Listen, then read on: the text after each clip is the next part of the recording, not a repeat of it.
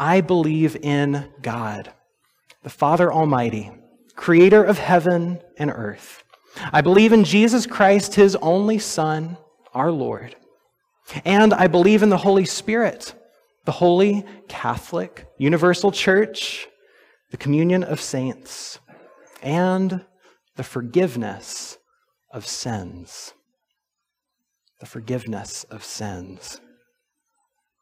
You know, it was like any other day when the virus entered our world and disrupted everything.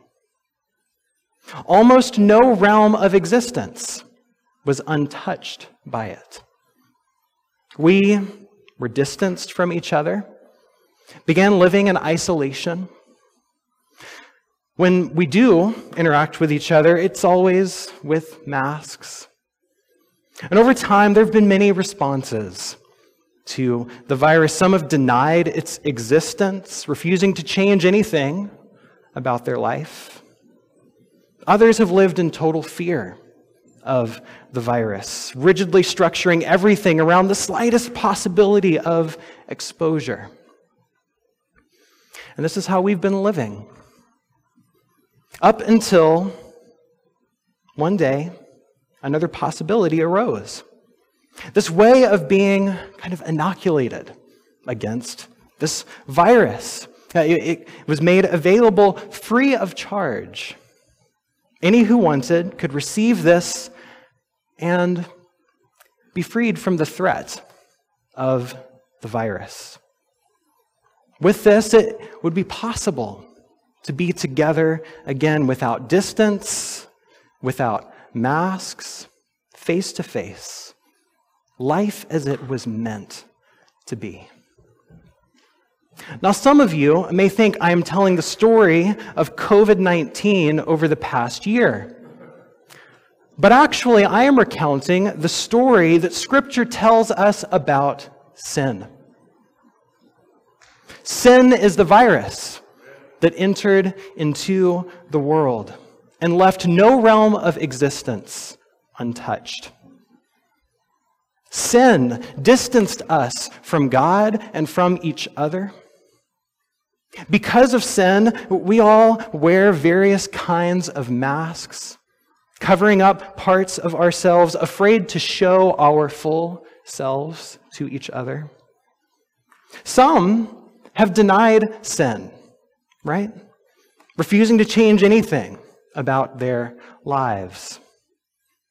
Others are completely afraid of it, living in paranoia legalistically to prevent the even appearance of sin. And this is the world that we live in. But there is a way to be freed from sin. There is a way to be freed from this virus. There is a way we can be reconciled to God, reconciled to one another. There is a way that we can take off our masks and truly live with one another.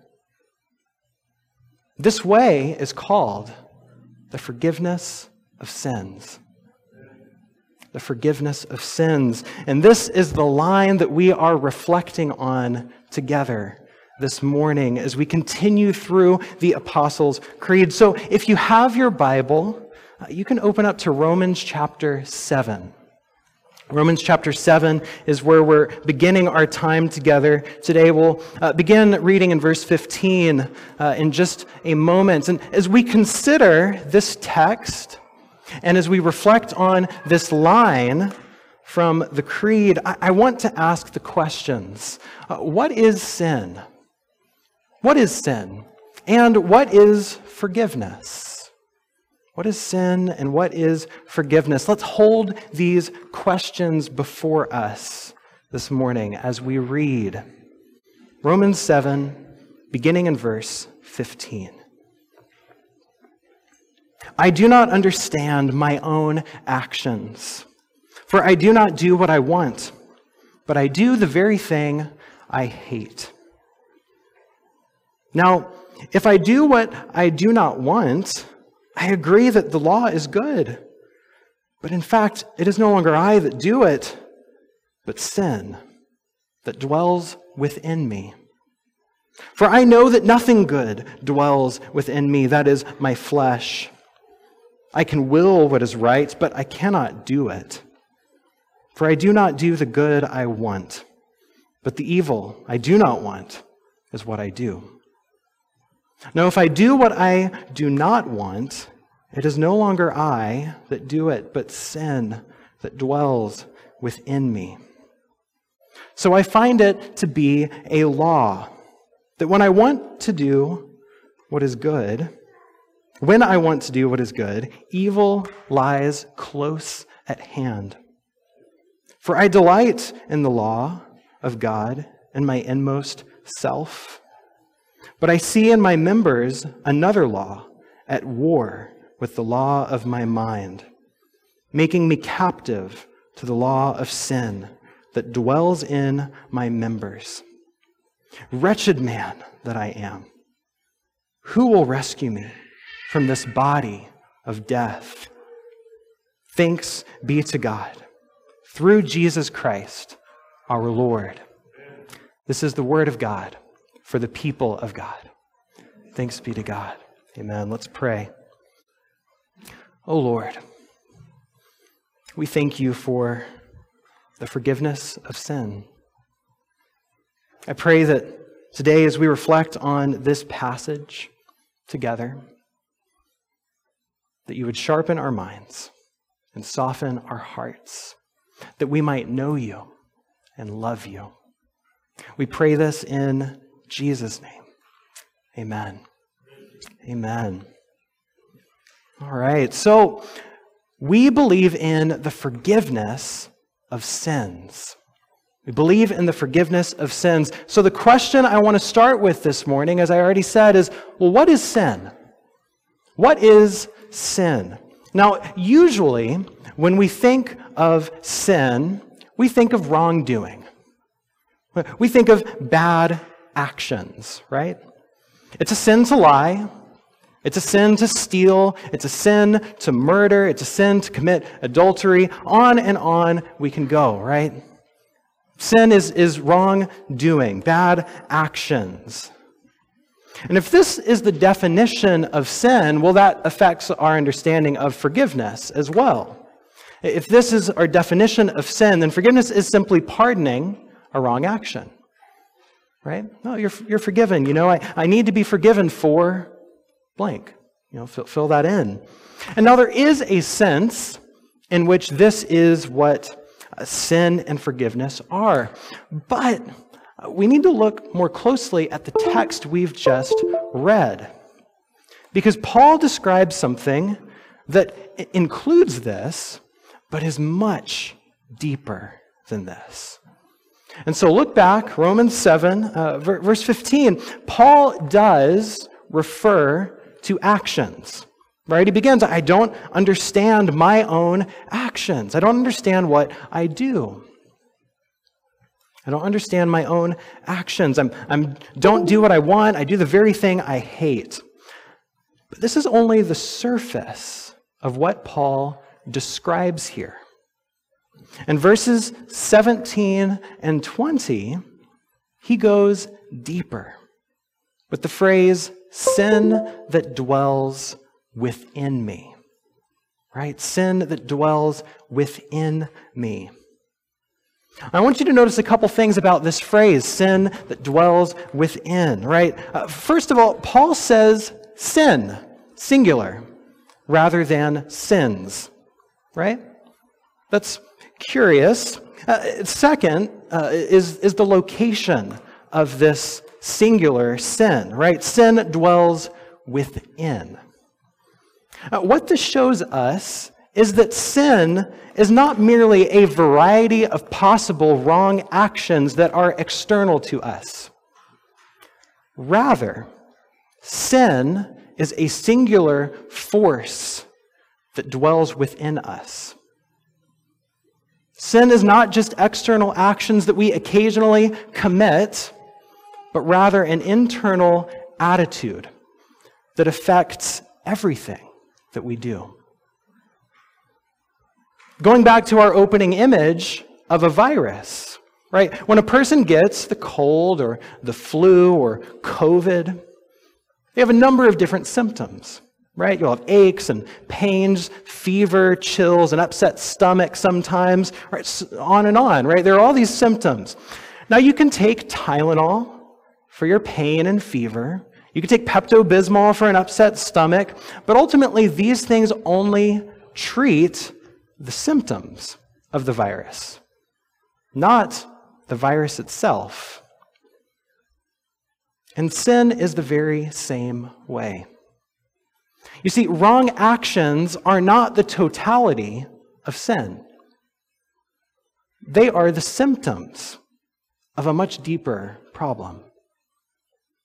They are the symptoms of something much deeper within us. And too often, we end up treating external symptoms by means of legalistic rules or religious rituals rather than addressing the virus itself, the sin that dwells within.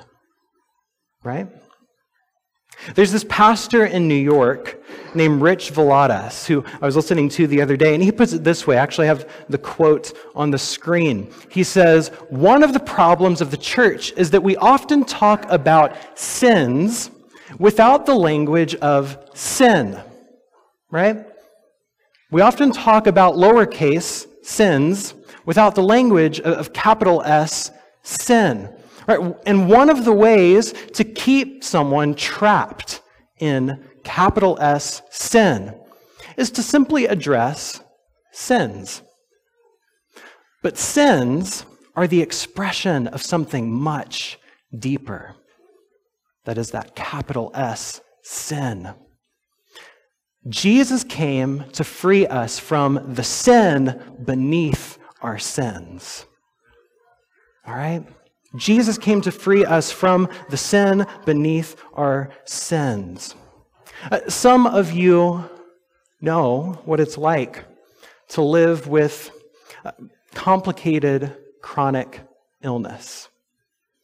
I've gotten to talk with many of you about this experience, and I understand that it can be absolutely maddening. One symptom pops up, followed by another and another. Doctors try one thing after another, like some terrible game of whack a mole.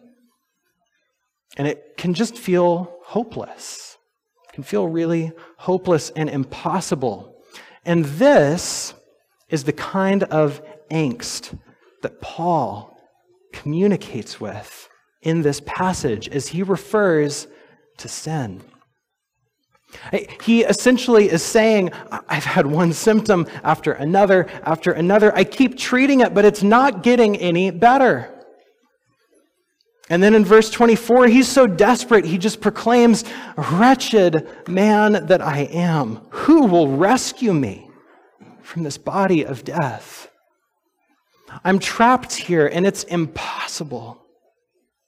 You see, this is what sin is like capital S, sin, it's not merely a series of external symptoms, wrong actions, but it is a virus that needs to be dealt with. But here's the deal we can refrain from lying and stealing, we can still be stuck in sin when we do that. We can live our whole lives without murdering or committing adultery and, and still be stuck in capital S sin. We can even go to church every week and read our Bible and still be stuck in capital S sin. Because sin is not ultimately external actions, things that we do or don't do. It is an internal force that we are stuck in. That's why Paul uses the language of captivity in verse 23. Sin is something that we are captive to. It's not just something we need to stop doing. Sin is something we need to be rescued from. So he asks, Who will rescue me from this body of death. And what answer does he give? Thanks be to God through Jesus Christ our Lord. So, what is sin? Well, Paul shows us sin is not just a series of external actions, but rather a force that we are internally captive to. And so, if this is what sin is, well, then what is forgiveness? If, if sin is a force that we are captive to, then forgiveness is not just the pardoning of wrong actions, but being rescued and being set free. And this is precisely what Paul goes on to describe. Let's keep on reading the next few verses at the beginning of Romans chapter 11. Have it on the screen as well. He continues and says, There is therefore now no condemnation for those who are in Christ Jesus. For the law of the Spirit of life in Christ Jesus has set you free from the law of sin and of death. For God has done what the law, weakened by the flesh, could not do by sending his own Son in the likeness of sinful flesh. And to deal with sin, he condemned sin in the flesh, so that the just requirement of the law might be fulfilled in us, who walk not according to the flesh, but according to the Spirit. Now, there's so much in these four verses to dig into, but I just want to point out a few things as we consider what is forgiveness together. First, the forgiveness of sins is possible because of Jesus. The forgiveness of sins is possible because of Jesus. You see, if sin is just wrong actions, then forgiveness is just a matter of forgive and forget, right? Just, oh, it's, it's all right. Don't, you know, don't worry about it. You're, you're forgiven. But if sin is a powerful force at work within us, then it is something that doesn't just need to be forgiven and forgotten. It is something that needs to be dealt with. It's something that needs to be destroyed.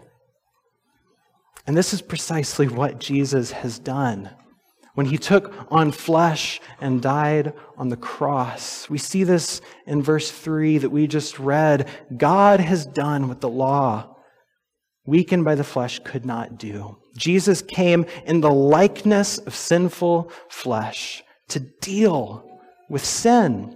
That's that capital S sin. And he condemned sin in the flesh.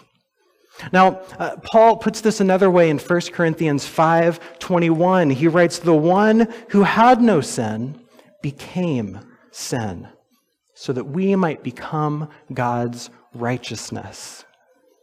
When Paul says he became sin, or in this passage, when he says he condemned sin in the flesh, what he is saying is that when Jesus died on the cross, so did sin. When Jesus died on the cross, sin was condemned, sin was destroyed, sin was defeated. On the cross, sin was defeated and disempowered so that it might ultimately be destroyed when God comes to make all things new. And understanding sin and forgiveness in this way also transforms our understanding of God. Because rather than someone who's out to get us because of lowercase s sins, God is someone who's out to rescue us from capital S sin. This is who God is. He's not out to get you, He is out to rescue you. This is what He has done in Christ. Forgiveness of sins is possible because Jesus has already defeated capital S sin.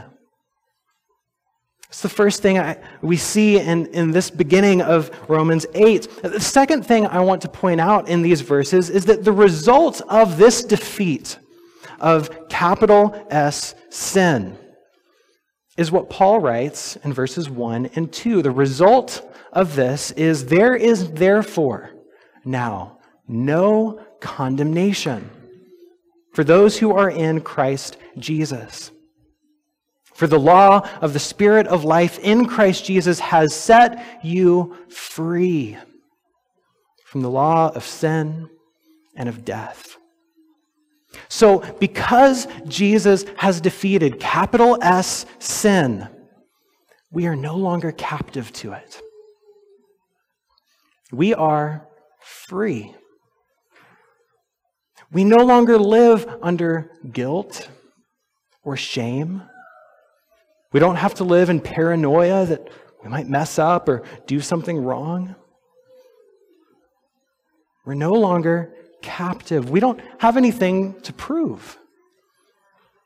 We don't have to prove ourselves or, or do anything. In Jesus, there is no condemnation.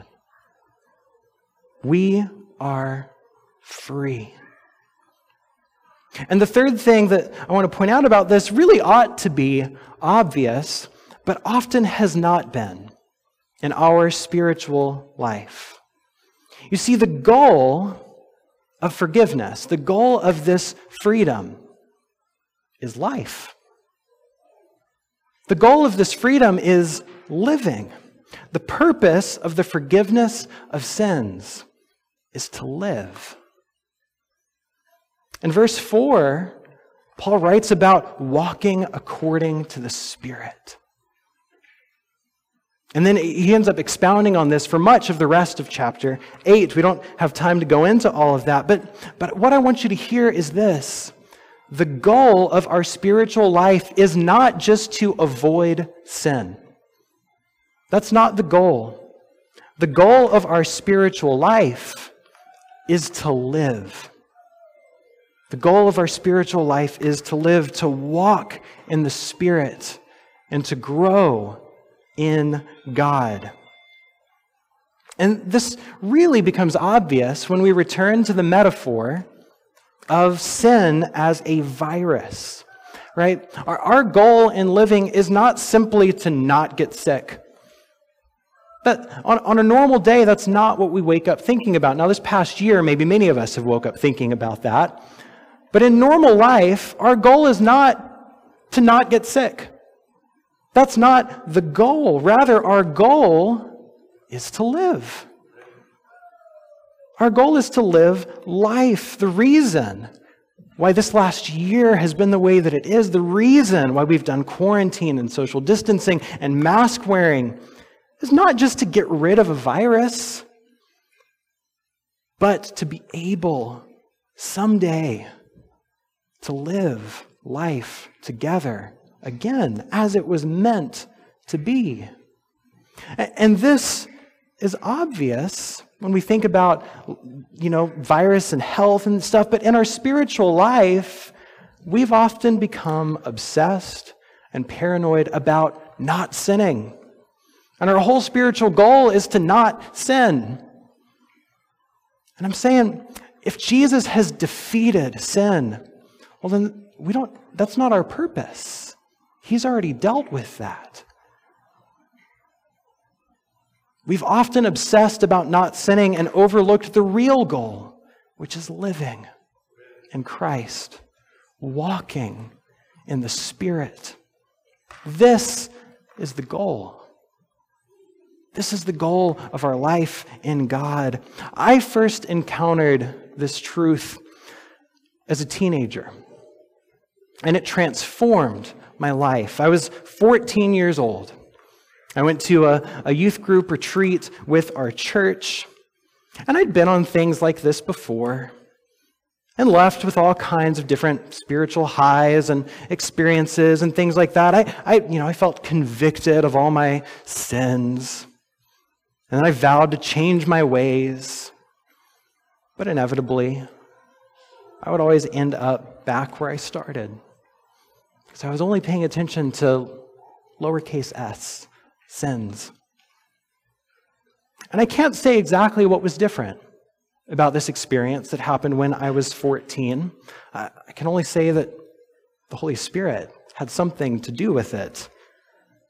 But what I can tell you is what happened, what my experience was. The, the theme of this youth group session that we were at was based on a popular song at the time called Ocean Floor. The chorus goes, Your sins are erased and they are no more. They're out on the ocean floor. Your sins are forgotten there on the bottom of the ocean floor. And so the speaker was talking about how in Jesus our sins have been gathered up and cast away to the bottom of the ocean floor. And for whatever reason, I mean, I had grown up in church every Sunday, right? I mean, I'd, I'd heard this over and over again, but for whatever reason, the truth of forgiveness in this moment stirred my heart in a way that it hadn't before. And one of the primary differences is that instead of just feeling guilty and like, man, I really need to change things, what I felt was free. I didn't just feel guilty and condemned. In Christ, there is no condemnation. I felt free.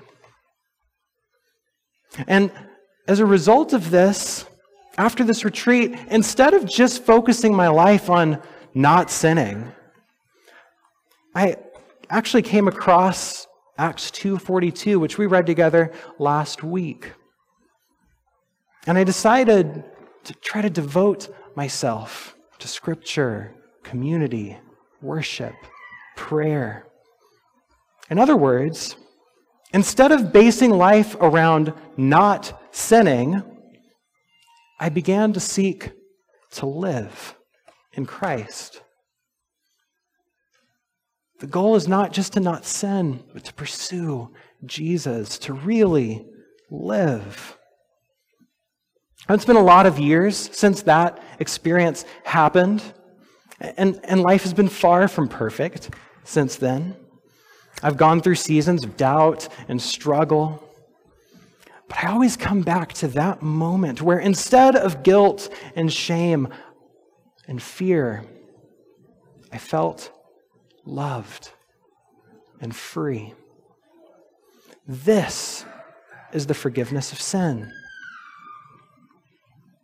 This is the defeat of capital S sin. It's what it feels like freedom, no condemnation. So, what is sin? Well, it is a powerful force that we have been captive to. Right? What is forgiveness? It is God defeating sin in Jesus so that there can be freedom and life. Now, there's one more thing I want to say about the forgiveness of sins. Well, we're here together.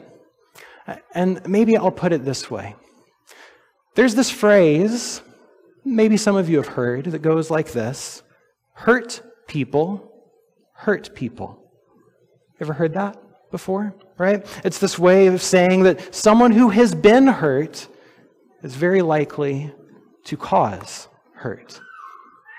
Someone who has been hurt is very likely to hurt someone else. Hurt people hurt people. Well, the gospel gives us a different phrase to live by. Forgiven people forgive people. Forgiven people forgive people. You see, forgiveness is something that God has accomplished, and we can freely receive in Christ. And as we receive forgiveness, we also offer it to others. This is something that we actually pray together every week, right? Forgive us our debts as we have forgiven our debtors. Because you see, capital S sin does not just keep us captive by the, the sins that we commit, it also keeps us captive by holding us embittered against the sins that have been committed against us. I've heard it said before, I didn't get a chance to write down the quote or know exactly who it's from, but a quote something like this that bitterness is like drinking poison and hoping it'll make someone else sick. That's what it is to not forgive. You see, we are called to offer forgiveness because it leads to healing. Healing with others and healing within our own self. It's one of the ways that we join God and what God is doing in the world. By being not under the force of capital S sin, but by joining God as a force for forgiveness, of letting people go, forgiving others, just as we have been forgiven. Something else that might even be harder for some of us is that we are called to offer forgiveness not only to others, but also to ourselves. There are many of us who, day in and day out, are racked with guilt and shame. And maybe we pray to God, Lord, forgive me. Forgive me. And that's a good prayer. But I want you to hear this there's no condemnation in Christ. You are forgiven. And so if you're wrapped up in guilt, maybe God has already offered forgiveness to you. Maybe you need to offer that same forgiveness to yourself. We offer forgiveness to others, and we need also to offer that forgiveness to our own selves so that healing can occur. And this too is a way that we join God in what God is doing in the world by being a people who offer forgiveness. Forgiven people forgive people. This is how we walk with the Spirit. This is how we join God in what God is doing as He renews and restores the world. Who can we offer and extend this forgiveness to? And how can we continue to come before God and receive the love that He pours out? Recognizing that He is not out to get us, He is out to rescue us and to draw us in to His great rescue project for the world called the kingdom of God. And so, as we move toward the table together this morning, I want to practice a couple of things that many uh, churches practice throughout the world every week as they come to the table. Some of you are familiar. Uh, many churches, uh, before coming to receive the, the bread and, and the cup, take a moment to confess their sins and then turn to one another and offer the peace of Christ. And so I want to try this together this morning. Uh, when we get to the part where we offer the peace of Christ to one another, you know, uh, it can be tempting to uh, hug and shake hands and stuff. Let's refrain from that for now. Uh, but I encourage you, when we get to this moment, take a moment to look around, look at someone in the face, and just speak these words Peace be with you. Peace be with you. This is a way of extending forgiveness, extending peace to one another. And so let's take a moment to confess our sins and offer the peace of Christ.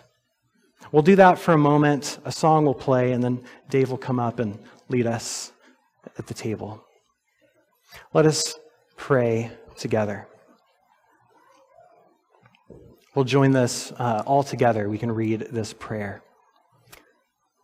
Most merciful God, we confess that we have sinned against you in thought, word, and deed, by what we have done and by what we have left undone. We have not loved you with our whole heart. We have not loved our neighbors as ourselves. We are truly sorry, and we humbly repent. For the sake of your Son, Jesus Christ, have mercy on us and forgive us, that we may delight in your will and walk in your ways to the glory of your name. Amen. And now, hear these words from 1 John. If we confess our sins, he who is faithful and just will forgive us our sins and cleanse us from all unrighteousness.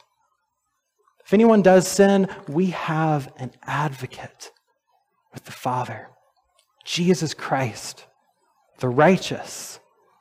And he is the atoning sacrifice for our sins, and not for ours only, but also for the sins of the whole world. Thanks be to God. Amen. I encourage you now, take a moment, look someone in the eye, and speak these words Peace be with you.